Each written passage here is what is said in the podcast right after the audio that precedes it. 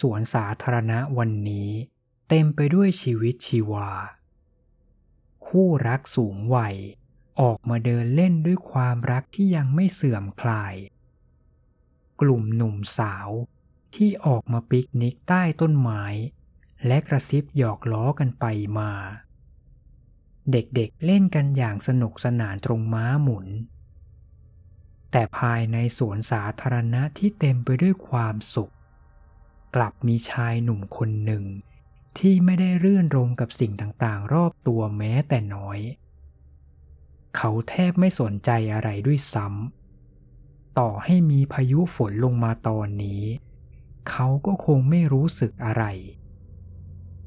ชายหนุ่มนั่งลงที่ม้านั่งพร้อมกับวางสมุดบันทึกลงบนตักก่อนจะเริ่มเขียนลงหน้ากระดาษท่ามกลางบรรยากาศอันเงียบสงบ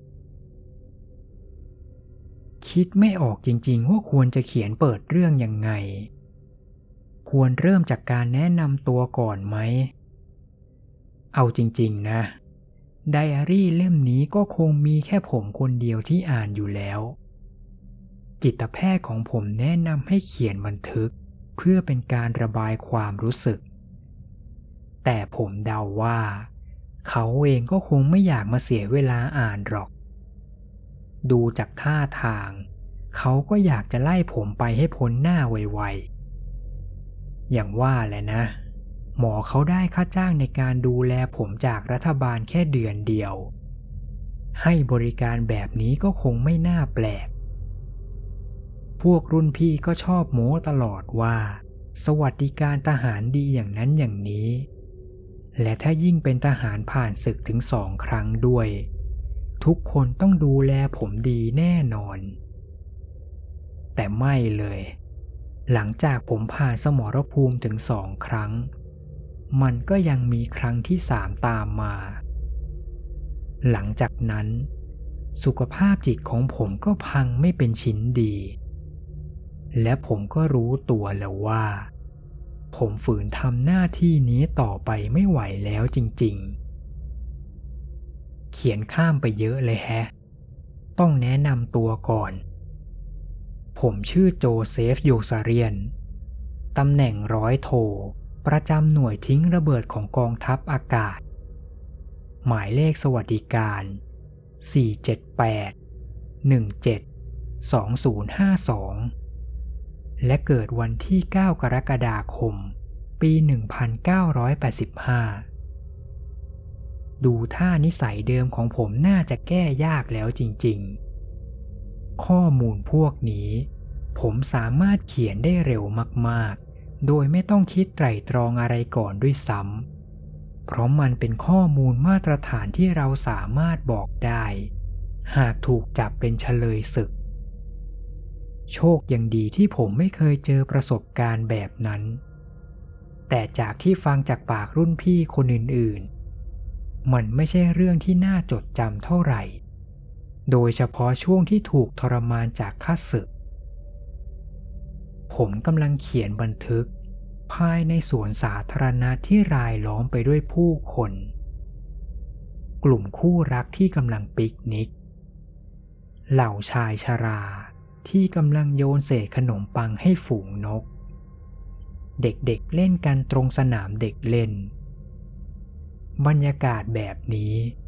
ผมนึกว่าตัวเองหลุดมาอยู่ในหนังรักโรแมนติกสักเรื่องทีแรกผมคิดว่าการที่ได้ออกมาเปลี่ยนบรรยากาศจากที่อยู่แต่ในห้องอพาร์ตเมนต์โสมๆน่าจะช่วยให้ผมสดชื่นขึ้นบ้างแต่ไม่เลยผมยิ่งรู้สึกแย่กว่าเดิมการที่ได้เห็นผู้คนมีความสุขโดยที่ไม่รู้เรื่องอะไรเลยมันยิ่งทำให้ผมโกรธพวกเขาไม่รู้เลยพวกเขาไม่เคยสัมผัสความกลัวตายที่สามารถเกิดขึ้นได้ในชั่วพริบตาผมรู้ว่ามันไม่ผิดที่พวกเขาจะไม่รู้สึกเหมือนกับผมแต่ไอ้การที่พวกเขาทำตัวไม่รู้ร้อนรู้หนาวและไม่แม้แต่จะเข้ามาถามไถ่ผมว่าผมเป็นยังไงบ้างมันทำให้ผมหงุดหงิด คนพวกนั้นมองผมด้วยสายตาที่เหมือนเห็นระเบิดเวลา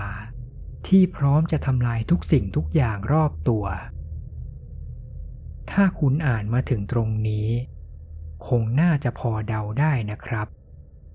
พวกคุณจิตแพทย์ทั้งหลายน่ะพวกคุณช่วยผมไม่ได้เลยสักนิด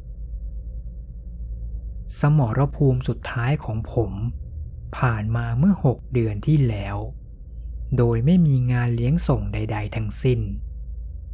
ผมถูกส่งขึ้นเครื่องตรงกลับบ้านเก่าทันทีพอถึงสนามบินผมก็ได้พบกับครอบครัวและแฟนของผมที่ถือป้ายรอต้อนรับวีราเธอรอผมมาตลอดการที่เราวิ่งเข้าสวมกอดกันมันช่างเป็นภาพความทรงจำที่สวยงามมากๆแต่หลังจากนั้นผมก็ต้องลืมเรื่องราวดีๆไปหมดเมื่อผมใช้เวลากว่าครึ่งชั่วโมง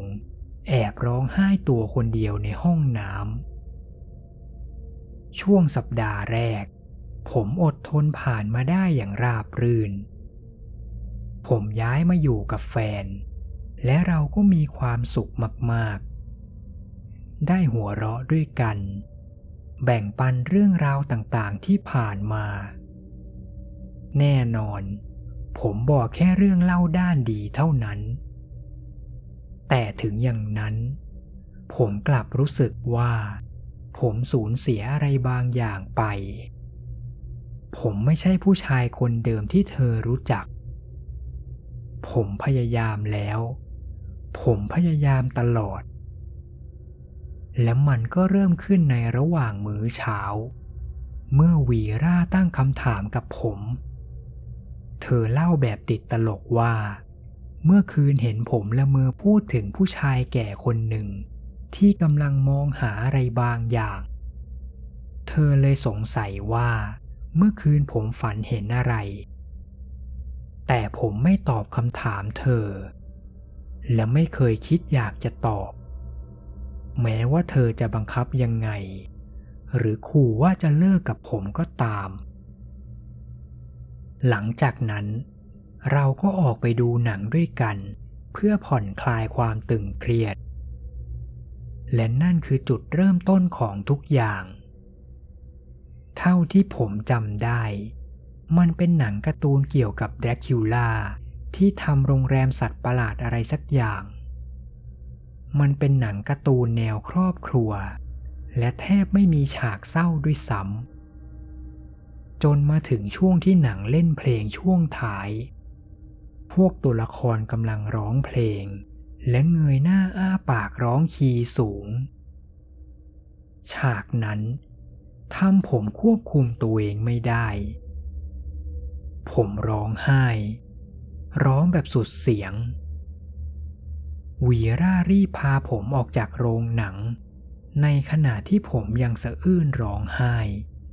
และเดินผ่านเหล่าผู้ชมที่มองด้วยความตกใจวีร่าพยายามขอให้ผมอธิบายว่าเกิดอะไรขึ้นแต่ผมยังบอกแค่ว่าผมไม่เป็นไรผมรู้สึกว่านั่นคือช่วงเวลาที่ความลับที่ผมพยายามปกปิดมาตลอดกำลังจะถูกเปิดเผยหลังจากกลับถึงบ้านเราก็อาบน้ำด้วยกันยังดีที่เราอาบน้ำด้วยฝักบัวเธอถึงมองไม่เห็นว่าแม้แต่ระหว่างที่เราอาบน้ำผมยังคงร้องไห้อยู่เราพยายามประคับประคองความสัมพันธ์ให้เหมือนเดิมแต่รอยร้าวในใจของผมมันยิ่งกว้างขึ้นเธอพยายามจะหาทางช่วยตลอดแต่ผมกลับเอาแต่หนีบางครั้งเธอก็จับได้ว่าผมแอบร้องไห้ระหว่างที่นอนอยู่บนเตียงด้วยกัน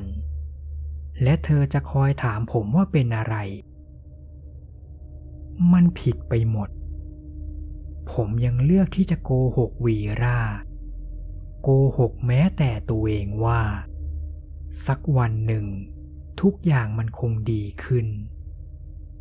เป็นเพราะความฝันนั่น ความฝันที่ทำให้ทุกอย่างพังทลายผมฝันเห็นชายแก่ที่กำลังวิ่งไปตามท้องถนนและกำลังมองหาอะไรบางอย่างต่อให้ผมไม่เห็นหน้าเขาชัดๆผมก็รู้ดีว่าเขาหวาดกลัวขนาดไหนเลือดจำนวนมากไหลออกมาจากร่างกายของเขาจนเป็นเส้นเลือดยาวๆบนถนนในจังหวะที่ผมกำลังลดระดับเครื่องบินลงเพื่อเตรียมจะปูพรมทิ้งระเบิดผมสงสัยว่าเขาอาจกำลังมองหา อาร์ พี จี เพื่อยิงเครื่องบินของผมแต่มันไม่สำคัญอีกแล้วเพราะผมเผาเขาทั้งเป็นด้วยระเบิดเพลิงและในจังหวะที่ร่างของเขากำลังถูกเปลวไฟกลืนกินผมจะสะดุ้งตื่นขึ้นมาก่อนทุกครั้งที่ผมฝันผมจะพยายามไม่ทำให้วีร่าตื่นและออกไปที่ระเบียงนอกห้องเพื่อร้องไห้ผมพยายามทำตัวให้เงียบที่สุดแล้วแต่สุดท้ายเธอก็ยังได้ยินจนกระทั่งคืนหนึ่งที่ผมกำลังร้องไห้วีร่าออกมาเผชิญหน้ากับผมที่ระเบียงและเราก็ทะเลาะกันเธอบอกว่า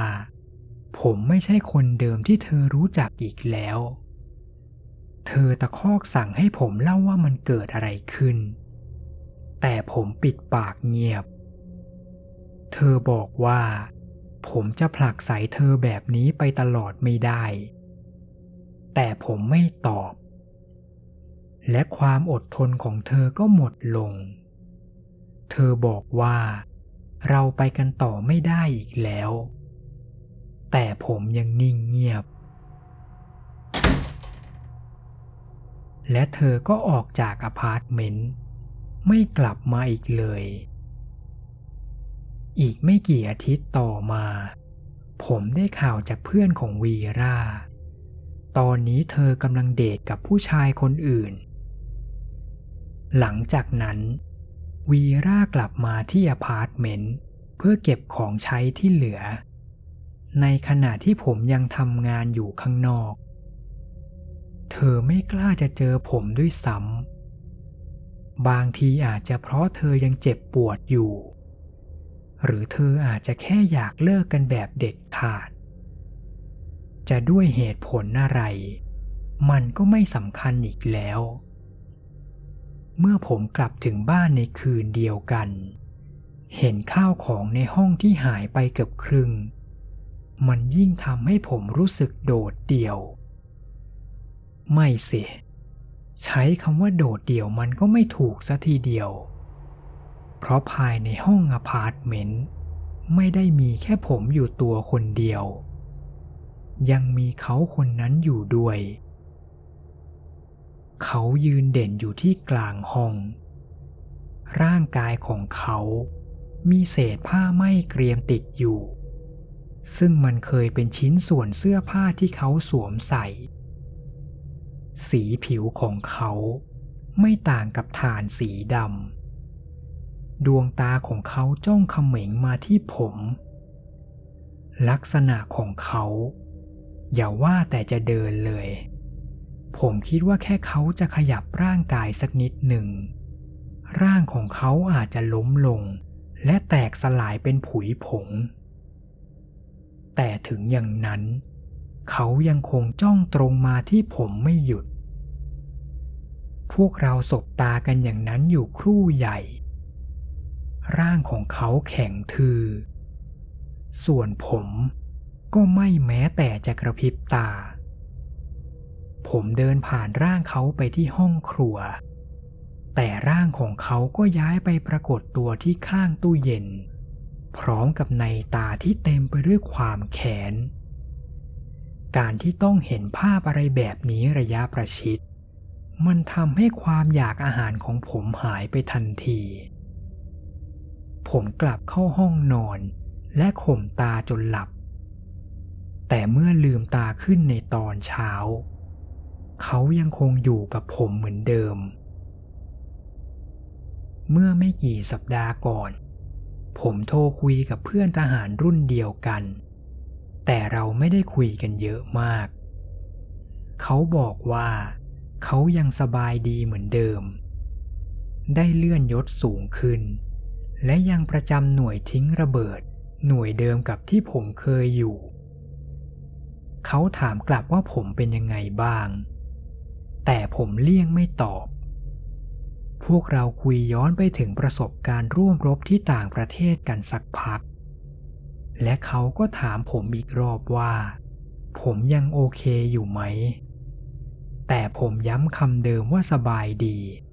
ก่อนจะกดตัดสายและหันไปมองร่างชายผิวไหม้คนเดิมที่ยังยืนเด่นอยู่หน้าประตูห้องผมรู้ดีคนต่อไปที่จะมาหาผมคือใครเพียงแค่คิดผมก็รู้สึกกลัวจนตัวสั่นไปทั้งตัวผมต้องเล่าเรื่องที่เกิดขึ้นเมื่อตอนนั้นในขณะที่ยังมีความกล้าเหลืออยู่ย้อนไปช่วงเดือนแรกๆที่ผมเข้าประจำการผมได้รับภารกิจให้ทำการปูพรมทิ้งระเบิดพื้นที่แห่งหนึ่งทางเราได้ข้อมูลมาว่ามันคือพื้นที่ฝึกหน่วยรบของผู้ก่อการร้ายและเป็นคลังสะสมอาวุธมันจะมีธรรมเนียมในกลุ่มนักบินของเราใครก็ตามที่ได้ทำภารกิจทิ้งระเบิดเพียงตัวคนเดียวครั้งแรกหากกลับมาโดยสวัสดิภาพในช่วงกลางคืนเราจะจัดงานเลี้ยงฉลองดื่มกินกันเต็มที่เพื่อยืนยันว่าคนคนนั้นได้เป็นเสืออากาศอย่างเต็มตัววันนั้นผมเลยไปปฏิบัติภารกิจด้วยความรู้สึกตื่นเต้นผมยังจำความรู้สึกตอนที่บินอยู่เหนือท้องฟ้าพร้อมกับอาวุธทำลายล้างที่อัดแน่นเต็มลำได้ดีผมลดระดับความสูงลงในช่วงเวลาแห่งการทำลายล้างเพราะผมอยากจะเห็นผลงานตัวเองชัดๆเต็มสองตาและผมก็ได้เห็นสมใจปรารถนาผมเห็นชายคนนั้นตั้งแต่ช่วงที่ผมเริ่มกดปุ่มปล่อยระเบิดเขาวิ่งกระเสือกกระสนไปตามถนนพร้อมกับท่าทางมองหาอะไรบางอย่างผมคิดว่าเขาอาจกำลังมองหาอาวุธเพื่อมายิงเครื่องบินของผมผมปูพรมระเบิดไปตามถนนและรู้ดีว่าอีกไม่นานเขาเองก็จะต้องถูกเพลิงจากระเบิดกลืนกินร่างทั้งเป็นแต่ไม่กี่วินาทีหลังจากนั้นผมก็รู้แล้วว่าเขามองหาอะไรอยู่ถึงมันจะเป็นเพียงเวลาไม่กี่วินาทีแต่ภาพในความทรงจำของผมมันยังคงชัดเจนเหมือนเพิ่งเกิดขึ้นเมื่อวานผมจินตนาการว่าเขากำลังเงยหน้าขึ้นมองท้องฟ้ากับปากและดวงตาที่เบิกกว้างด้วยความกลัวเขาอยู่ในระยะหวังผลสายเกินไปที่เขาจะหาที่หลบแล้วยังไงก็ไม่รอดแน่ๆแล้ววินาทีนั้นผมเห็นชายแก่อุ้มเด็กคนหนึ่งขึ้นมาหรือจะเป็นลูกของเขาเขาอาจไม่ได้มองหาอาวุธตั้งแต่แรกเขากำลังหาทางช่วยให้เด็กปลอดภัยแต่มันสายเกินไป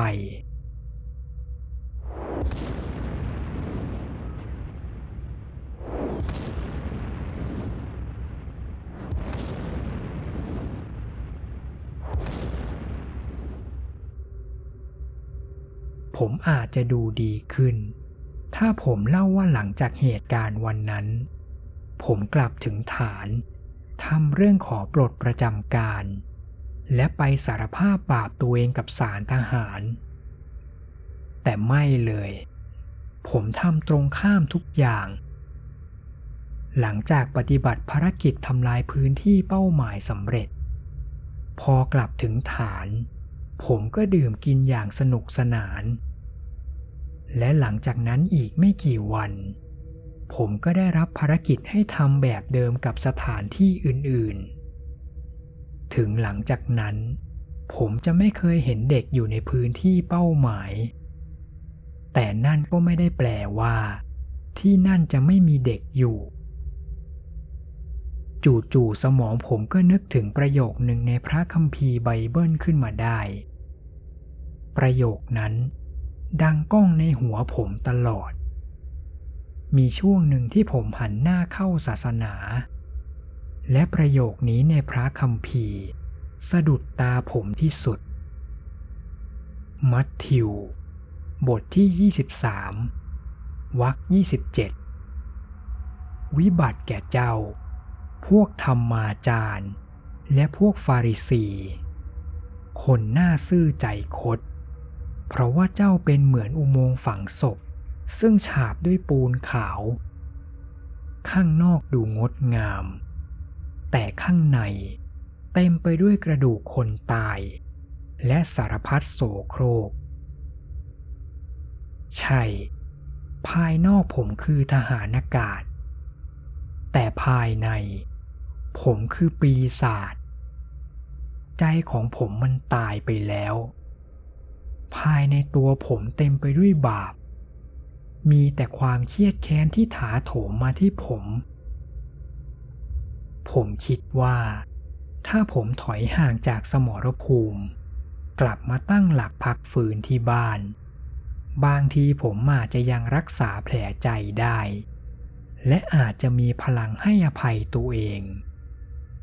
แต่มันไม่มีทางเกิดขึ้นผมเคยคิดว่าผมจะลืมเรื่องในอดีตได้แต่ผมรู้แล้วตอนนี้มันสายเกินไปผมเห็นเขาทุกหนทุกแห่งเขาปรากฏตัวทันทีที่ผมลืมตาตื่นขึ้นมาตอนเช้าและเขาก็อยู่ข้างกายผมแม้แต่ตอนที่ผมนอนอยู่บนเตียงเขาไม่ใช่พูดผีปีศาจแต่มันคือตราบาปที่อยู่ในความทรงจำของเราและย้ำเตือนถึงความผิดบาปของผมตอนนี้ผมกลัวที่จะกลับไปอพาร์ตเมนต์ตัวเองผมรู้ว่าอะไรที่รออยู่ในห้องชายแก่คนนั้นแต่ที่แย่กว่าเด็กผู้ชายเด็กผู้ชายภายใต้ร่างไม่เกรียมผมรู้ดีถ้าผมเห็นร่างของเด็กชายคนนั้นอีกเมื่อไหร่จิตใจของผมต้องแตกสลายเป็นสิ่งเสี่ยงและผมกลัวมากๆผมแบกตราบาปนี้มาได้หลายเดือนแล้วผมแบกมันไว้ในขณะที่ต้องปั้นหน้าหลอกคนทั้งโลกว่าผมยังปกติดีผมแบกมันไว้ในขณะที่ต้องข่มความโกรธต่อตัวเองไว้ในใจผมยังต้องแบกสิ่งต่างๆเหล่านี้ไว้ทั้งที่มันพร้อมจะระเบิดออกมาและทำลายล้างทุกอย่างรอบตัวผมทุกเมื่อผมคงแบกมันไว้ได้อีกไม่นานมันหนักเหลือเกินโจเซฟโยซาเรียนปิดสมุดบันทึกและลุกขึ้นจากม้านั่งแสงตะวันใกล้จะลับขอบฟ้ากับสวนสาธารณะที่เหลือคนบางตาเขาเห็นเด็กน้อยคนหนึ่งที่กำลังเล่นโมเดลเครื่องบินเด็กน้อยจับมันร่อนไปมาบนอากาศในขณะที่ทำเสียงเรียนแบบเสียงทิ้งระเบิดไปด้วยโจเซฟจินตนาการออกเลยว่าเด็กคนนั้นจะพูดว่าอะไรถ้าเขาไปบอกว่าเขาเป็นทหารอากาศผมก็อยากเป็นแบบคุณฮะแต่จากก้นบึ้งของหัวใจโจเซฟอยากจะบอกเด็กคนนี้เหลือเกินเขาไม่มีทางรู้เลยว่าชีวิตจริงมันโหดร้ายขนาดไหนโจเซฟเดินกลับไปยังอพาร์ตเมนต์ของตัวเองเมื่อเขามาถึงหน้าประตูห้องท้องฟ้าก็มืดสนิทแล้ว